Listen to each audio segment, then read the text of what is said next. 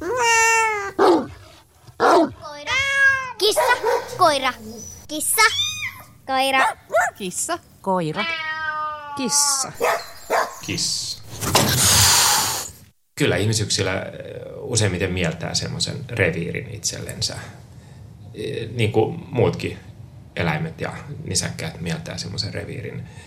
Ja siitähän jotenkin viestii tämäkin, että Suomessa on tämmöinen hyvin elinvoimainen mökkikulttuuri. Että ihmiset, jotka asuvat kaupungissa, haluavat lähteä, kaipaavat mökille metsän ja veden äärelle. Että siinä olisi jonkinlainen tämmöinen oma reviiri, oma rauha, oma semmoinen psykologinen tila.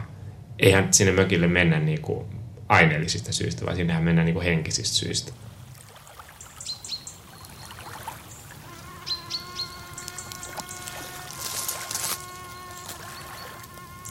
Maaseutuja. Tietynlainen kuulaus. Se sana on kuulaus. Äänet kantaa kauempaa. Jopa puuttuvat äänet aukeaa niin kuin kuvina. Kuinkahan paljon ääniä on meidän kulttuurista muutamien vuosikymmenten aikana kadonnut? Tai kadonnut melun alle. Uusien äänien alle.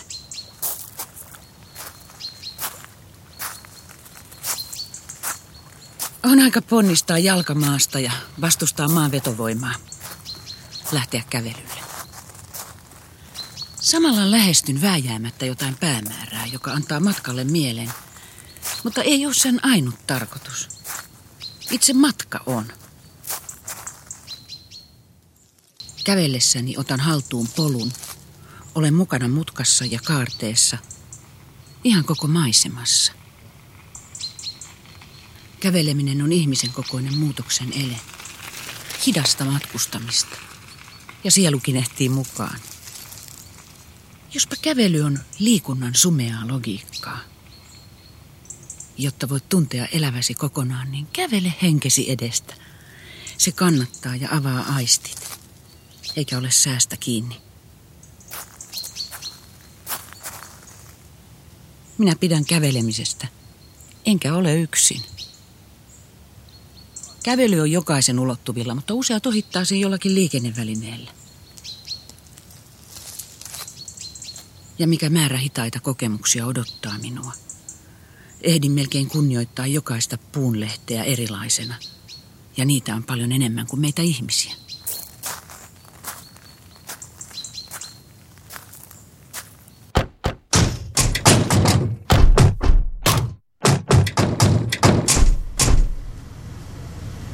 Se tuli kuin puun takaa, yhtenä kesäkuun alkupäivänä.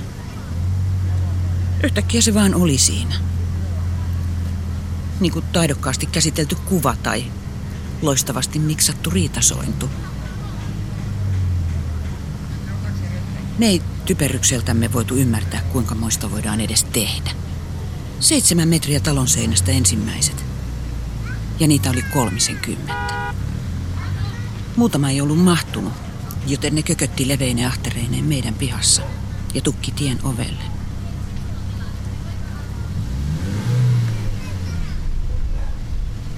Niitä tulee päivittäin. Niitä on aamuin, niitä on illoin, niitä on yölläkin. Ja ne tulee aina ilmoittamatta. Ja kaikki ne on tulleet tänne nauttimaan, saamaan elämyksiä.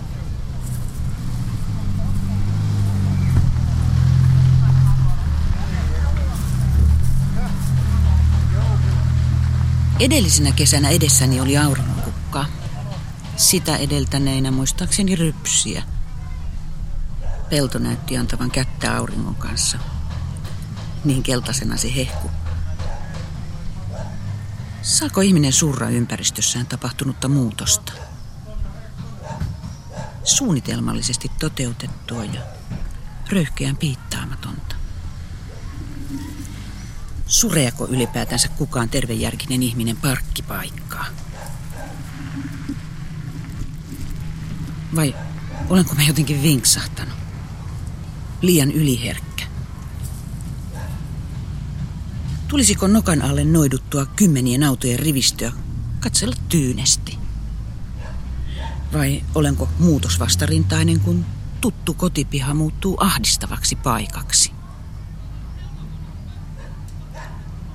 Seison avuttomana omalla kotipihallani. Ja minut valtaa suunnaton koti-ikävä. Kotipihallani ikävöin omaa kotipihaani. Alan aika läheisesti ymmärtää kaikkien katastrofialueiden ihmisiä.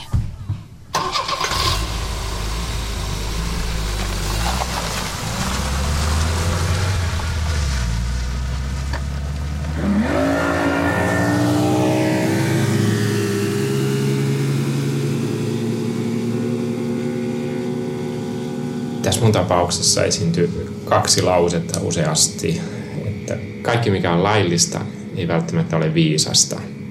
Kaikki mikä viisaasti ajatellen pitää tehdä ei välttämättä ole ihan laillista.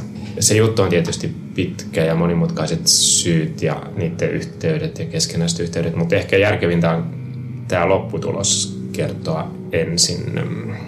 Että kun sitä skabaa käytiin toistakymmentä vuotta, niin lopputulos on aika kohtuullinen nyt lopussa, että se häirintä loppui. Siinähän on siis autojen parkkipaikka, johon mahtuu kymmenkunta autoa ja sitten semmoinen venelaituri, johon mahtuu varmaan 5-6 venettä silloin, kun se täyteen pistetään. Ja tämä parkkipaikka on mun mökin seinästä. Muistan, että mä mittasin joskus, että sängystä sen parkkipaikan autojen oviin on 15 metriä. Ja sitten se laituri se työntyy niin kuin reunasta keskelle mun ikkunanäkymääni, niin jossa on siis mun oma laituri. Ja sitten tulee sieltä reunasta se tämän poliitikko-urheilija-kuuluisuuden laituri. Niin se työntyy parin metrin päähän mun laiturin kärjestä, niin että siihen väliin nippanappa pystyy tunkemaan moottoriveneen.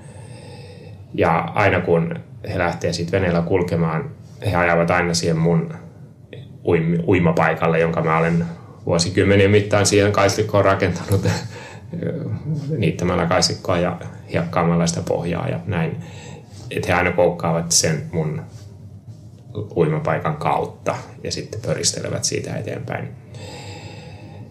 Siitä tulee niinku tietysti melua, sitä autojen ääntä ja ovien paiskintaa ja sitten sitä moottoreiden melua. Pahin aika tapahtui niin, että siinä oli kymmenkunta niin sanottua talonmiestä, jotka aktiivisesti häiritsi tarkoituksella mua. Ne välillä tuli siihen parkkipaikalle ja joskus oli montakin autoa ja välillä ne ihan huuteli mulle ja sitten ne ajeli veneellä ympyrää siinä mun ikkunan alla. Lopputulos ehkä mun sitkeästä kalikan heiluttelusta oli se, että ei kuitenkaan niin lyömistä tapahtunut puolin ja toisin, mutta hilkulla oli. Ja tämä pahin aika oli tosiaan paha. Ja se, miten mä sen sain päättymään, niin se meni niin, että kun tämä oli tämmöiseksi pahaksi mennyt, niin mä aloin tehdä siitä mahdollisimman julkisen. Mä tein semmoisen lehden, lainausmerkeissä lehden, pienlehden, jota mä jaoin naapurustolle ja kunnassa ja kirjastoihin ja jonkin verran myös sitten tuttavapiirissä, niin lähettelin sitä. Se levikki oli parhaimmillaan 600 kappaletta. Sitä ilmestyi muistaakseni 7 numeroa. Ja kerroin siinä, mitä siinä mun ympäristössä tapahtuu.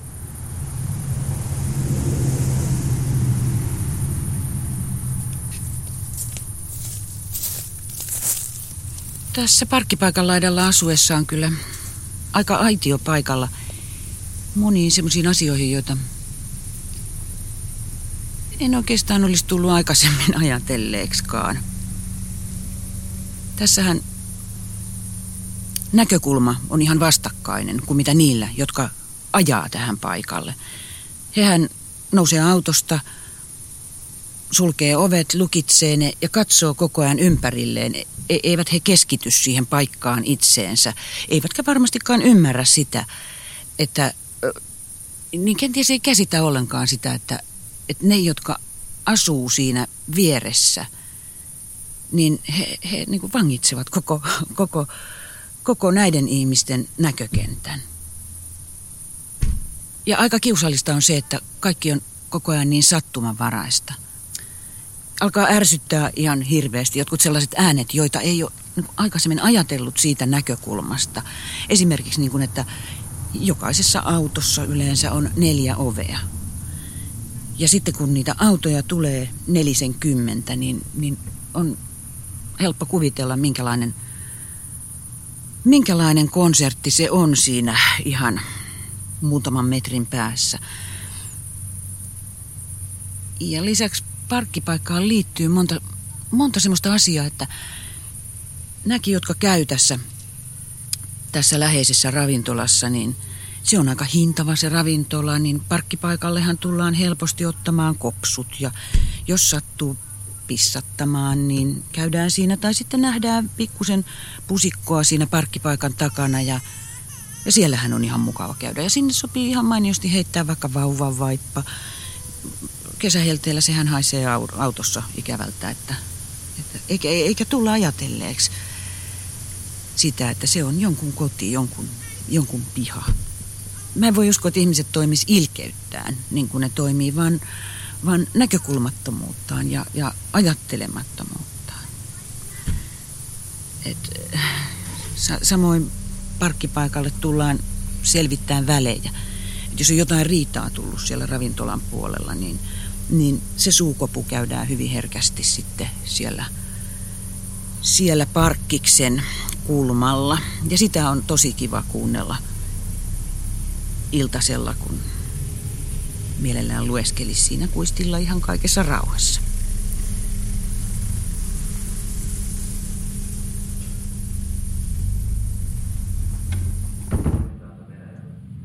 Niin ja kummallisinta on se, että kun yrittää tällaisessa asiassa puuttua siihen asiaan jotenkin, niin helposti leimautuu ihan vaan turhan valittajaksi. Isoputtela on nimensä mukaisesti iso ja komea tila. Ja monen mielestä on hienoa, että kylään on saatu navettaravintola ja taidekanala. Monien mielestä myös suuri ja täysinäinen parkkipaikka on arvostettava menestyksen merkki. Ja ei kai sitä nyt kukaan oman ikkunansa alle laita, kun on tonttia mistä valita. Niinhän kompostikin laitetaan aina naapurin rajalle.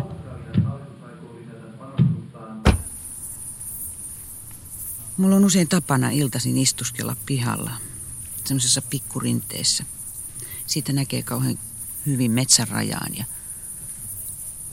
se on todella kiusallista, kun yhtäkkiä tajuaa, että ei olekaan yksin. Tajuaa, että siinä pusikossa nyt on joku. No, sit aika nopeasti ymmärtää, että mistä hädästä siinä on kysymys tai sitten joku tulee sinne rakastelemaan. Siinä sitten istuu ihan kiusaantuneena, kun ei oikein, niin kuin, ei oikein tiedä, mitä tekisi. Ja tuntee itsensä todella, todella kiusaantuneeksi. Samoin mulle tulee mieleen se ensimmäinen kerta, kun meillä oli tapana silloin aikoinaan, niin tietysti saunasta tullaan aina vilvoittelemaan tähän pihalle. Ja sehän on ihan mahdotonta nykyään, koska nämä ihmiset on niin lähellä tässä autoinensa, että ei tähän pihalle voi esimerkiksi järjestää mitään lepposaa illan istujaista saunottelun välissä. Tai ei oikein enää halua esimerkiksi laittaa niin kattaan ruokaa ulos, koska siinä joutuu olemaan niin monien ihmisten silmien alla. Hyvässä lykyssä 100 tyyppiä tuijottamassa. Taustahan on pitkä ja monimutkainen ja tavallaan sillä erikoinen, että se, mitkä alun perin synnyttivät tämän tilanteen, niin olivat täysin syyttömiä tähän lopputulokseen. Ja se tapahtui vuosia tai vuosikymmeniä aikaisemmin.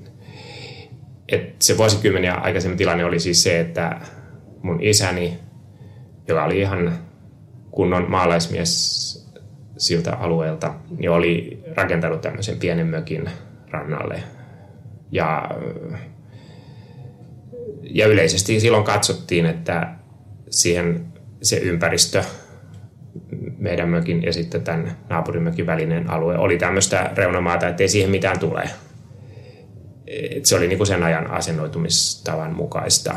Mutta sitten mun isäni kuoli ja mä olin nuori lapsi, en vielä osannut hoitaa asioita. Mun äitini ei ollut sillä orientoitunut tämmöisten asioiden hoitamiseen. Niin tässä heti niinku kuoleman jälkeen siihen yllätys tungettiin tällainen laiturioikeus siihen alueelle, joka meidän mielestämme oli niin kuin rauhoitettu kaiken tämmöistä aktiviteetilta. Mutta ne, jotka sen laiturioikeudellisen tunkivat, niin nehän eivät tietystikään voineet tietää, mitä siitä 10 vuoden, 20 vuoden kuluttua seuraa. Että he olivat sillä syyttömiä. Mutta kyllä he tietysti oli se pyrkimys, että silloin he halusivat työntää omasta läheisyydestään yhden moottoriveneen meidän läheisyyteen. Ja tarjoutui tilaisuus, kun isä oli kuollut. Kukaan ei valvonut meidän niin kuin etua. No kuitenkin sitten vuosikymmeniä ja 2 vuosikymmentä kului ja sen käyttö oli hyvin hiljaista. Ja sanotaan, että aika asiallista mun mielestäni sen laiturin käyttö. Että siinä oli 1 tai 2 pientä moottorivenettä ja myös usein ne soutivat. Että siihen aikaan ei ollut, oli siis 60-luvun loppu, 70-luku. Siihen aikaan ei maailma ollut vielä niin motorisoitunut kuin se tänä päivänä on. Mutta sitten käänne tapahtui siinä, kun paikallinen suurmaanomistaja, joka omisti melkein kaikki sen alueen ja myös sen laituripaikan, pani vireille suuren, niissä olosuhteissa suuren rantakaavan. Ja mä jouduin niinku luonnostaan, koska mulla on siellä tietty rooli siinä kunnassa ja siinä kylässä ja siinä mökkirannassa. Jouduin luonnostaan sitten nokkahenkilöksi tämän kaavan kriitikkona. Ja tämä ranta-asujaimisto aika yksimielisesti valitti siitä kaavasta, koska se oli tavattoman tiheä ja siinä oli monia tämmöisiä ekologisia ongelmia. Siinä valittajan joukossa oli, niin kuin, ehkä meitä oli 3, jotka oltiin aktiivisia ja sitten oli ehkä loppuporukka 10-15 ihmistä, jotka oli enempi vaan niin kuin mukana. Niin silloin tämän suurmaanomistajan viha kohdistui meihin muutamaan. Ja se teki sitten kaiken mahdollisen häiriön meitä noin 3 ihmistä kohtaan. Ja minua kohtaan se häiriö voitiin tehdä tämän laiturin kautta. Toista kohtaan se tehtiin niin kuin terrorisoimalla traktorilla niin kuin ihan sen perhettä yrittämällä ajaa melkein käytännössä sen ylitse. Ja 3. kohtaan se tehtiin niin kuin alkamalla rakentaa tietä sen tontin ympäri. Siinä olisi kehittynyt hyvin tämmöinen mopopoikien rallireitti. Ja muutakin haittaa tälle 3. sitten tehtiin. Että tämä niin kuin käynnisti sen aktiivisen. Että se oli niin kuin kosto kaavavalituksista.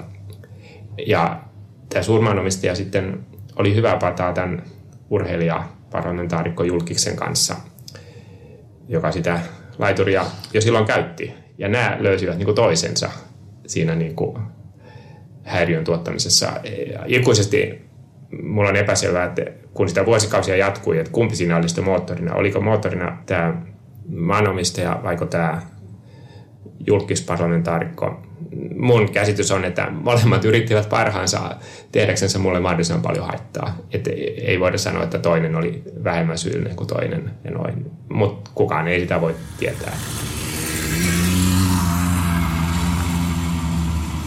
Siis välillä tuntuu niin kuin eläisi jossakin farssissa suorastaan.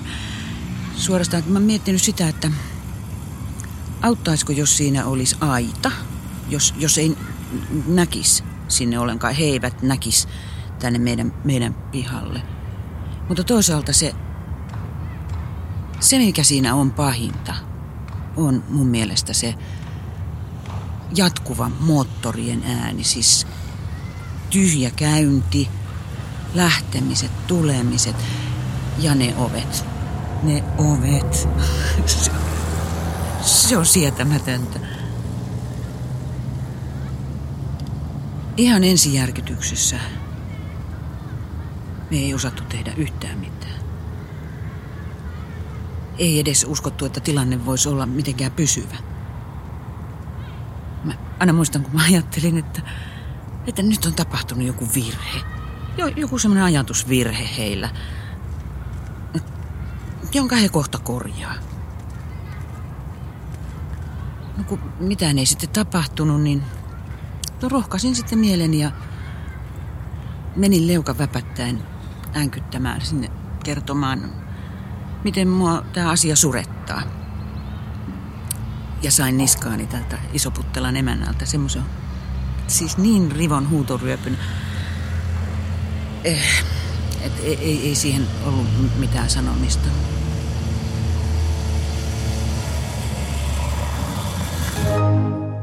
Onneksi muutama kyläilemässä käynyt ystävä otti vilpittömän kauhistuneena kantaa tämän naapurin aiheuttamaan häiriöön. Eli täräytti meidän eteen muutamia aika vahvoja ilmauksia, kuten röyhkeys. Röyhkeä piharauhan rikkominen. Ja hyvänä aika, sehän oli totta. Voisiko jostakin saada apua? No, kunnan sivuilla. Ympäristölautakunta, rakennus, ei, joo.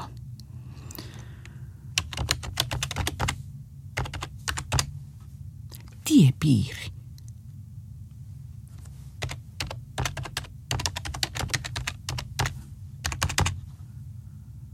Olisiko laissa mitään?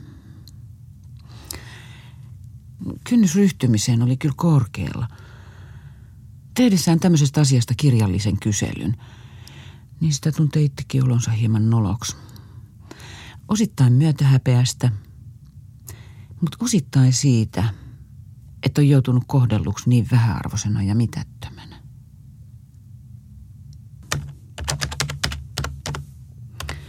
Tervehdys. Olen...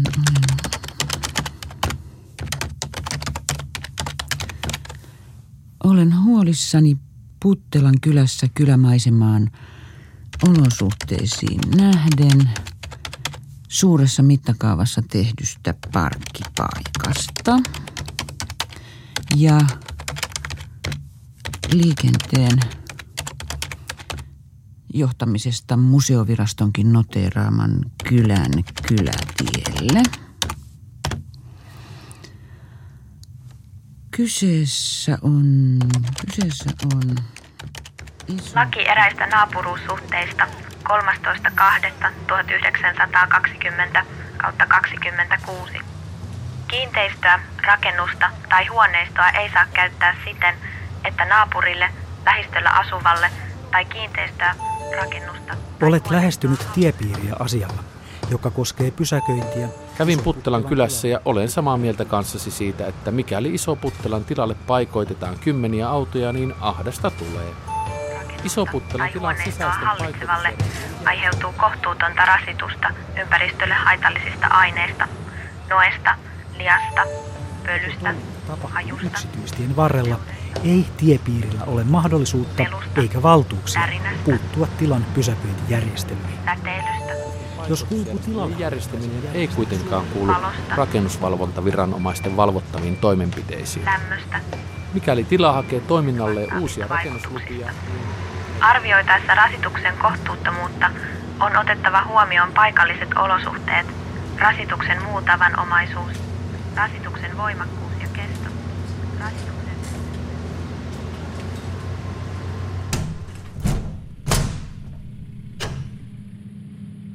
Kaikki säännöt ja säädökset on kyllä paperilla ihan kauniita ja lähimmäisen huomioon ottaminen teoriassa suositeltavaa. Mutta asiaan puuttuminen on käytännössä erittäin vaikeaa. Onko niin, että yrityksen on helpompi terrorisoida naapuriaan kuin tavallisen kuolevaisen? Ja nämä kaikki tänne tunkevat tyypit on tulleet hakemaan täältä jotain positiivista. Sisältöä elämään. Nauttimaan lomapäivästä. Isoputtelan tila hyötypuutarhoineen on estetiikan ja maatalouden symbioosi, jossa kauneus asettuu hyödyn edelle. Kasveja ei ole istutettu niin, että ne tuottaisivat parhaiten, vaan niin, että ne näyttävät kauniilta. Puutarhalta myydään yleisön pyynnöstä näitä kauniita vihanneksia suoramyyntinä. Muu olisikin kannattamatonta tässä nykyisessä suuruuden Jumalan palvomisen maailmassa. Yleisön pyynnöstä sai alkunsa myös navettakahvila, joka nykyisin on laajentunut ravintolaksi. Toiminnan laajentuminen tapahtui sekin, yllätys yllätys, yleisön pyynnöstä. Nilla Isoputtela, paikan hyvä hengetär, puhuu laajentamisesta vaiheittain. A- ja B-vaiheet on jo toteutettu, C-vaihe paraikaa rakenteilla. Vinttikamereihin valmistuu viehättäviä majoitustiloja, mutta päässä pyörivät jo seuraavat unelmat. Tarkoitus on lähivuosina rakennuttaa ravintolan yhteyteen talvipuutarha, johon yhdistetään sauna. Asiakkaat pääsevät suoraan saunasta talvipuutarhaan virvoittelemaan vesiputouksen äärelle. Näin talvipuutarha auttaa meitä lyhyen kesän koettelemia suomalaisia pitämään kesäunelmat hengissä talvenkin keskellä. Isoputtelan tila toivottaa tervetulleeksi kaikkina vuoden aikoina. Naisten lehtikatsauksen toimittaja oli Liisa Enkel.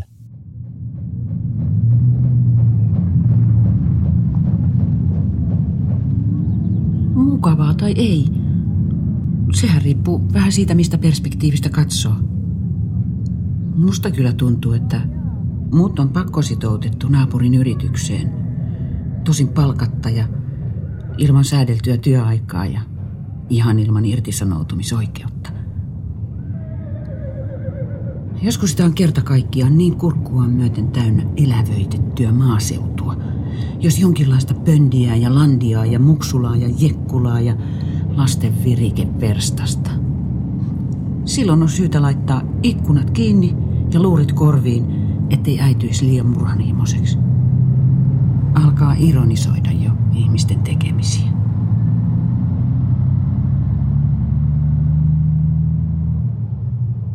Usein on tullut mieleen, että mä halusin kirjoittaa kuunnelman perhematkalla kesällä 300 kilometrin päähän mökille. Ehkä sen joskus jaksaisi kirjoittaa ja jos osaisi. Sehän on semmoista, että isä ajaa taitavasti. Siellä on sisällä kivaa. Lapset viihtyy parhaiten siellä autossa. Kerrankin perhe on yhdessä, mutta ei katsota silmiä. Ei tarvitse katsoa silmiä. Sen jälkeen on taukoja, saadaan kivat ranskalaiset ja hampurilaiset ja niin edespäin. Sitten kun päästään mökille, siellä onkin helposti tylsempää. Ellei sitten laiteta heti jotain evinruuttia käyntiin tai jotain prätkytintä tai soimaa jotain kovia laitteita. Sitten tullaan takas sunnuntaina. Isä ajaa taitavasti. Siellä on sisällä kivaa. Lapset viihtyy parhaiten siellä autossa. Kerrankin perhe on yhdessä, mutta ei katsota silmiä. Ei tarvitse katsoa silmiä. Sen jälkeen on taukoja, saadaan kivat ranskalaiset ja hampurilaiset. Taas on kivaa yhteistä, jännää. Vaikka olisi mitkä ruuhkat, niin se on kiva katsoa. Isä kertoo ton auton merkin ja kaikkea tätä. Ja sitten maanantaina sanotaan työpaikalla, että kyllä se niin jumalattomasti rauhoitti se maanseudun rauha. Vaikka matkoihin meni 10 tuntia. Musta on ylellistä, kun voi kävellä duuniin, tai pyöräillä, tai mennä ratikalla, junalla, bussilla, vähän riippuen siitä, missä on asunut eri elämänvaiheessa. Kyllähän sitä ihan eri tavalla aistii, kun sun ei täydy auton ratissa keskittyä siihen, että mitä siinä jonossa sun edessä tapahtuu, varsinkin kun se jono tuppaa aika usein seisomaan. Mä oon kyllä kokenut, että esimerkiksi just kävellessä varsinkin, niin on kiva pitää silmät auki. Se on tietysti yksi juttu, että ihmisillä helposti muodostuu erilaisia rutiineita. Kun ne menee työhön, ne aina käyttää samaa reittiä. Aina tietoisesti silloin tällöin puli valitsemaan ehkä hiukan eri reitin ja samalla vähän katselemaan ympäristöä. En mä nyt siltikään laahusta, mä oon aika ripeä noin normaali liikkumisessani. Mutta se vaan, että pitää niinku aistit auki, niin aika paljon voi saada.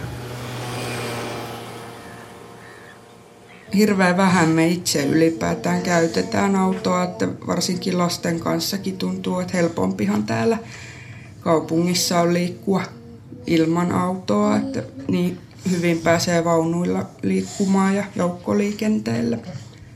Jos autolla menisi, niin joutuisi vaunut taittelemaan isolla vaivalla takakonttiin ja jos ei saisi edes vaunuja mukaan, niin sitten voisi olla se tilanne, että lapsia joutuisi siellä, minne sitten meneekin, niin kanniskelemaan ja niillä ei olisi mitään päiväunipaikkaa mukavasti, jos vaunuja ei ole mukana. Että.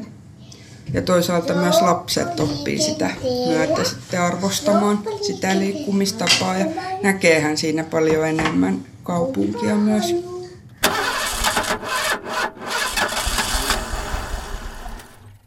Ehkä ajatellaan, että se on niin mukavaa, kun sä voit siitä heti sun kotioveltas hypätä sinne autoon. Sitten ehkä unohdetaan, että se aika saattaa olla paljon pidempikin, jos sä ruuhkissa ajat verrattuna johonkin bussikaistoihin.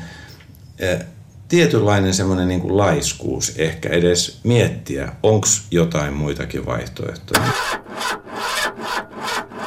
Kyllä kai me kaikki nähdään, että ei se kauhean viihtysää ole semmoiset kaupungit vaikka tuolla maailmalla, jossa kaikki on jumissa, kaikki seisoo, meteli on kauheata. Autothan ei yksinomaan saastuta. Melu on aikamoinen riesa todella monessa paikassa ja autohan siinä on keskeinen melulähde. Jos joku juna menee radalla silloin tällöin, se on satunnaista. Mutta jos iso baana menee sun ikkunan alla, niin siellähän ne autot jyystää koko ajan aamusta iltaan ja välillä öisinkin. Se on siis hämmästyttävää, miten esimerkiksi junaliikenteen on annettu rapistua. 100 vuotta on matkustettu Turkuun niin, että on yksi raide. Toinen juna odottelee siellä jossain, että toinen pääsee läpi. Jos pienikin onnettomuus, niin kaikki menee sekaisin. Samaan aikaan moottoriteiden armaadat ovat aivan komeita kaikkialla ja kuitenkin haukutaan, että ei ole tiemäärärahoja, ei ole tiemäärärahoja.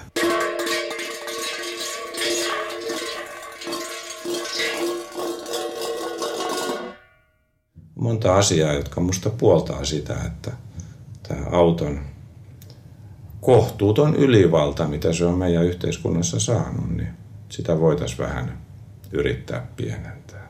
Kyllä mun mielestä sinänsä ei pidä olla niinku äärimmäisihminen sillä lailla, että autot vaikka kokonaan kiellettäisiin keskustoista. Ei se ole realistista ja ne myös kuuluu tänne. Mutta niiden niinku rooli pitää olla semmoinen, että ne niinku palvelee meitä, ihmisiä, eikä niin, että ne ottaa ylivallan ja niiden ehdoilla tehdään kaikki muu kaupunkisuunnittelu ja vastaava. Siinä on se pointti.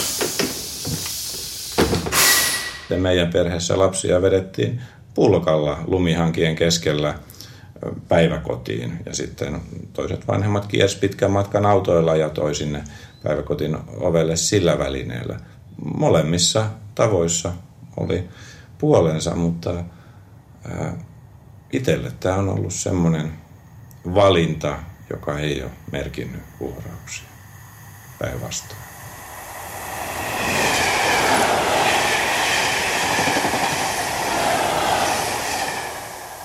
Noihin kiinnittää autojen varashälyttimiin huomiota. Niistähän tulee viheliäinen ujellus. Varsinkin silloin, jos yrittää lapsia just nukuttaa, niin ei ole kauhean kiva, jos alkaa semmoinen vinkuminen. Ja sit, kun se voi pitkäänkin jatkua ennen kuin kukaan kiinnittää huomiota. Että välillä miettii just, että onko niillä hälyttimillä mitään virkaakaan, kun ei niihin kukaan mitenkään puutu.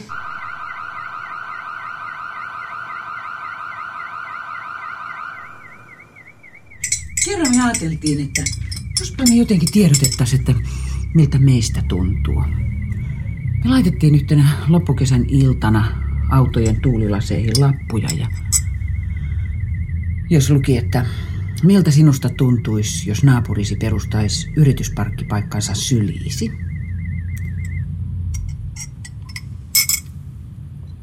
No sitten siinä kävi niin, että kun illan viimeiset autot oli kurvannut paikalta, niin alkoi kuulua ihan hirveätä ryminää. Koko Iso-Puttelan perhe, äiti, isä ja poika, ne ajoi ritirinnan kukin omalla traktorillaan, moottorit ärjyen ja täydet yötyövalot suunnattuina kohti meidän taloa. Ne pysähtyi sitten torvet soiden 10 metrin päähän talon seinästä. Jätti traktorit siihen ja läksi naureskellen kotiin.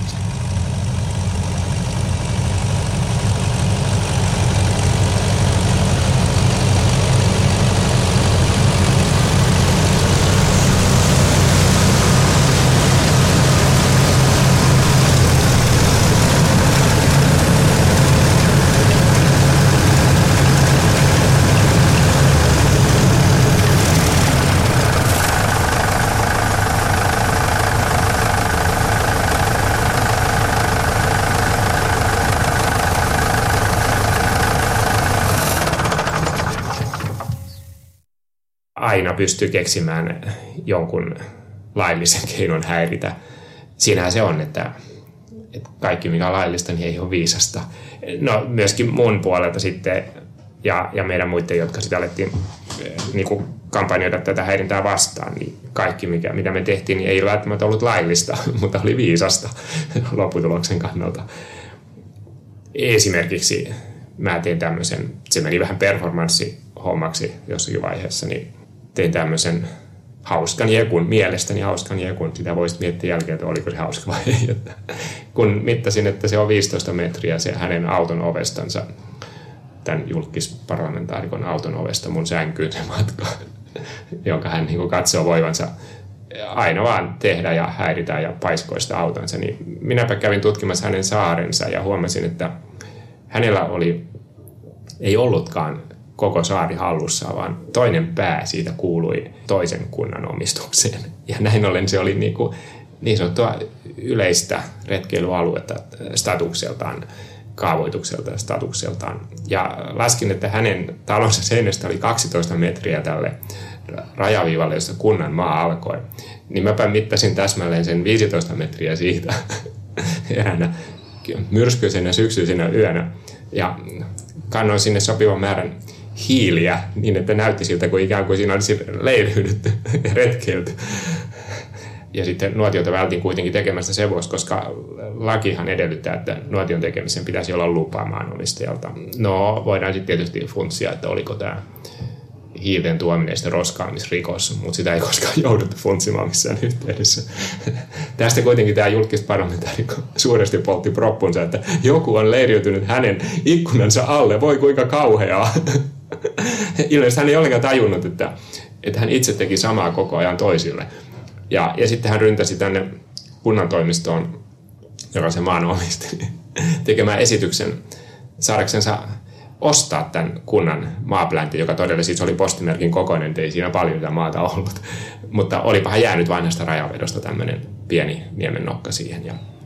Ja no tietysti kun asia oli aika julkinen ja koko kunta sitä vähän naureskeli ja seurasi, että miten nyt minkä vedon tekee tuo osapuoli ja minkä vedon tekee tuo osapuoli, niin hyvin äkkiä paikalliset tiedotusvälineet, jotka saavat niin kuin kunnanhallituksen paperit, niin informoivat minua äkkiä, hei nyt siellä on semmoinen anomus, että se yrittää nyt ostaa tämän kunnan alueen, että kyllä kai nyt sun kannattaisi reagoida. No äkkiä mä tein sitten, kun sain tietää, että mitä hintaa hän oli tarjonnut tästä maa-alueesta, niin mä sinne äkkiä lähetin sitten tarjouksen. Tarjosin 3 kertaa enempi hintaa tästä maa-alueesta. Summat tietysti sinänsä olivat naurettavia kummallakin, ettei sillä merkitystä ollut. Ja kunnanhallitus sitten kokouksessaan pähkäili, että on tullut 2 tarjousta ostaa tämä maa-alue. Että toinen on summaltaan noin ja toinen noin. Että kyllä tämä nyt on kummallinen tilanne, että tämmöistä 2 tarjousta, että miten pitäisi päättää. Ja no he päättivät sitten tietysti, että he eivät myy, että he vuokraavat sen maa-alueen vaan tälle. Ja sitten vuokraavat tietysti totta kai tälle julkikselle, eivät he sitä minulle vuokraa. Mutta sillä hinnalla, minkä mä olin ehdottanut, että kunta sai vähän enemmän kuitenkin rahaa sitten siitä vuokrauksesta kuin minä. Ja olihan se hemmetin henkilökohtainen, että kun sä aamulla keität kahvin tai teen ja asetut mukavasti aurinkoiseen ikkunaan katselemaan kaunista järvinäkymää. Niin yhtäkkiä siitä niin kuin sivusta pomppaa porukka siihen heilumaan siihen keskelle ikkunanäkymää siihen laiturin kärkeen ja vastaamaan moottorivenettänsä ja hyppimään moottoriveneestä pois edestakaisin. Sitten käynnistävät sen ja lähtevät siitä. Että se on vähän Chaplinimainen tilanne oikein. Sä katselet semmoista kaunista harmonista kokonaisuutta. Sitten se tulee tosiaan niin kuin sivusta pomppaamalla semmoinen tyyppi siihen puuhaamaan. Niin on se ihan hemmetin häiritsevää, että sillä se oli voimakkaasti henkilökohtainen niin kuin se intressi mulla. Sellainen perussuomalainen tarina naapuruston rajariidasta. Kesämökkiläinen rakensi vajan Etelä-Suomessa paikallisen isännän mielestä liian lähelle rajaa. Ja hän omisti siis ympäröivät maat. Ja he tappelivat tästä asiasta verisesti, sanallisesti vuosikausia. Ja siihen ei tullut minkäänlaista ratkaisua. Tietenkään vajaa ei purettu, toinen ei suostunut sitä purkamaan. Päinvastoin rakensi siihen vielä jotain lisäkkeitä ja istutti pensaita siihen ihan siihen rajalle. Tai isännän mielestä siis hänen maillensa. Ja mitään ilman ennakkovaroituksia sitten eräänä iltamyöhänä, siinä oli semmoinen järvenlahti, joka oli tämä mökkiläisen, käytännössä mökkiläisen oma lahti. Hän ajoi sen lahden päähän traktorikuormittain hevosen ja lehmän lantaa, kippasi siihen iltamyöhällä, mistä seurasi se, että koko järvi saastui vuosiksi. Ja kummallisinta tässä on se, että itse asiassa tämä isäntäkin vahingoitti omien maittensa arvoa, niiden maitten arvo laski, koska järvi tuhoutui moneksi vuosiksi, kenties pitemmäksikin ajaksi. Eli tavallaan teki myös kiusaa itsellensä. Eli tämä reaktio ei ollut mitenkään niin kuin järjellinen. Et siinä oli jotain sellaista kummallista uhoa tai jotenkin, että häntä oli nyt niin paljon loukattu kuin hän, tai hänen arvoansa, ehkä se on se oikea sana, hänen arvoansa oli loukattu niin paljon, että hän reagoi tällä tavalla. Ja no tämä toinen osapuoli sitten tietenkin oli täysin hämmästynyt, mutta mitään ei pystynyt koskaan todistamaan, että juuri siitä syystä järvi saastui ja sinne tuli sinilevää ja kaikkea tällaista. Ja se tietenkin se lahti saastui ihan täysin, missä tämä mökkiläisen laituri oli. Mistä tällainen sairaalainen reaktio tulee? Ehkä siitä, kun sanat loppuivat. Se on muutenkin ihan kummallinen mies, että hän päätti sitten rakentaa sinne asuntovaunualueen tämän mökkiläisen viereen ja veti sinne tien ja teki siihen isot alueet asuntovaunuja varten ja veti sinne sähköt, joka kuulemma on vielä kaikille lisäksi laiton teko, vetää keskelle metsää sähköjä noin vaan. Ja uhkasi, että kostoksi kaiketi, että tähän tulee nyt sitten asuntovaunualue. Näin nyt ei toistaiseksi ole tapahtunut. Meillä tämä mökkialue on niemessä. Sen niemi on parisen kilometriä pitkä tai 1,5 kilometriä pitkä. Ja siinä on ehkä 40 mökkiä nykyisin. Ja se on täynnä. Uusia ei käytännössä katsoen enää voi tulla. Tai kaavan mukaan tulee muutama, mutta se ei enää siihen kokonaisuuteen paljon vaikuta. Mä oon ehdottanut, että laitettaisiin puomi sen niin kuin postilaatikolle sen mökkitien alkupäähän ja alettaisiin kävellä sinne mökeille. Mutta se on aivan liian radikaali ehdotus, että ei nämä autoilevat perheet sitä siedä, ei ne kannata sitä. Vaikka he sitten erilaisissa tiekokouksissa ja muissa joka kerta napisevat siitä, että kun tie menee heidän mökkinsä saakka, niin murtovarkaita käy joka vuosi suunnilleen niemessä. Ja se murtovarkaus mahdollistuu juuri se vuoksi, koska autolla pääsee mökin viereen. Niin jos tämä tie suljettaisiin alkupäästä ja pantaisiin siihen parkkipaikka, niin murtovarkaudet loppuisi siihen.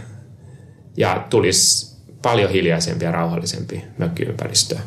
No sitten jollakin lailla voisi järkätä, että niitä tavaroita voi kuljettaa sitten mökille.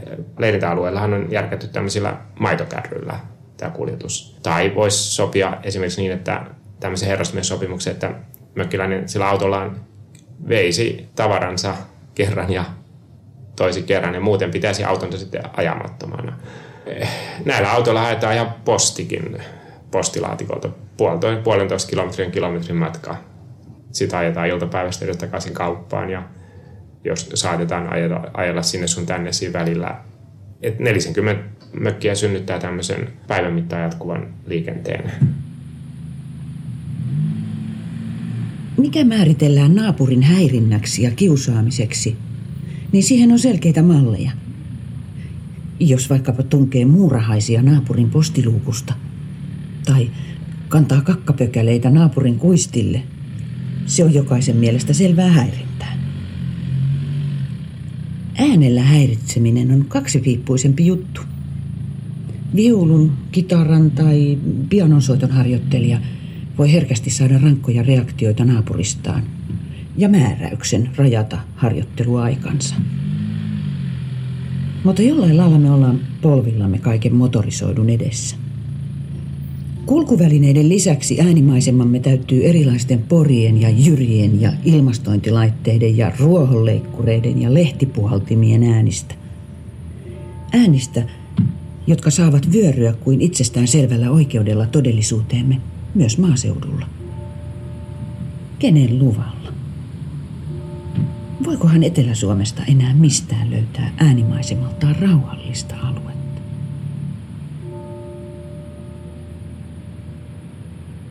Tämä hautausmaa on kyllä paras mahdollinen naapuri. Siellä on hiljasta, vakavaa sakkia, siistiä, mutta hautausmaalla kävijät, nämä vainajia tervehtimään tulleet, onkin sitten jo kokonaan toista maata. Siinä kohtaamisessa unohtuu kaikenlainen kunnioitus rajanaapureita kohtaan ja nämä paketit ja lyhtyjen kuoret, kaikki lentelee aidan yli toisen pihalle. No, onhan se hyvä maamerkki siinä kesäyön hämärissä, kun kotia kohti tulee, niin näkee, että tossa on roskalla ja tosta pikkusen oikealle, niin osuu kotiovelle. Meille tänne toiseen kerrokseen ei ole koskaan kukaan ikkunasta pyrkinyt sisälle. Tosin nuo tuuletusikkunakin on niin pieni, ettei siitä oikein taida mahtuakaan. Mutta kyllä ihmiset sanoo, että ne, jotka asuu sillä tavalla, että on ikkunat tuollain maan tasalla, niin kyllä sinne änkee. Siis ihmiset änkee kaikista reistä, mitkä on avoinna sisälle. Sitten sattui sellainen, missä mä en kyllä itse henkilökohtaisesti ole nähnyt tapahtumaa, mutta kuulin tämän meidän tutun taiteilijan graafikon kertomaan. Hän asui omakotitalossa, pienessä talossa, ja oli kuuma kesäpäivä. Hän avasi oven auki, ulko-oven auki, jotta huoneisto, talo tuulettuu, jatkoi työtänsä, työskentelyä omassa työhuoneessaan. Intensiivisesti teki siinä töitä, suunnitteli jotakin, piirsi, kunnes hän havahtuu siihen, että hänen edessään seisoo aasialaissyntyinen nainen, ja aivan kuin vahtimestaria kiittää kierroksesta. Tämä rouva oli kiertänyt heidän asuntonsa ja tuli sitten kiittämään vahtimestaria. Että oli mukavan näköistä. Siellä hänen kotinsa on kyllä sen näköinen, että sitä voisi ajatella, että se saattaisi olla ihan tämmöinen museaalinen kohde.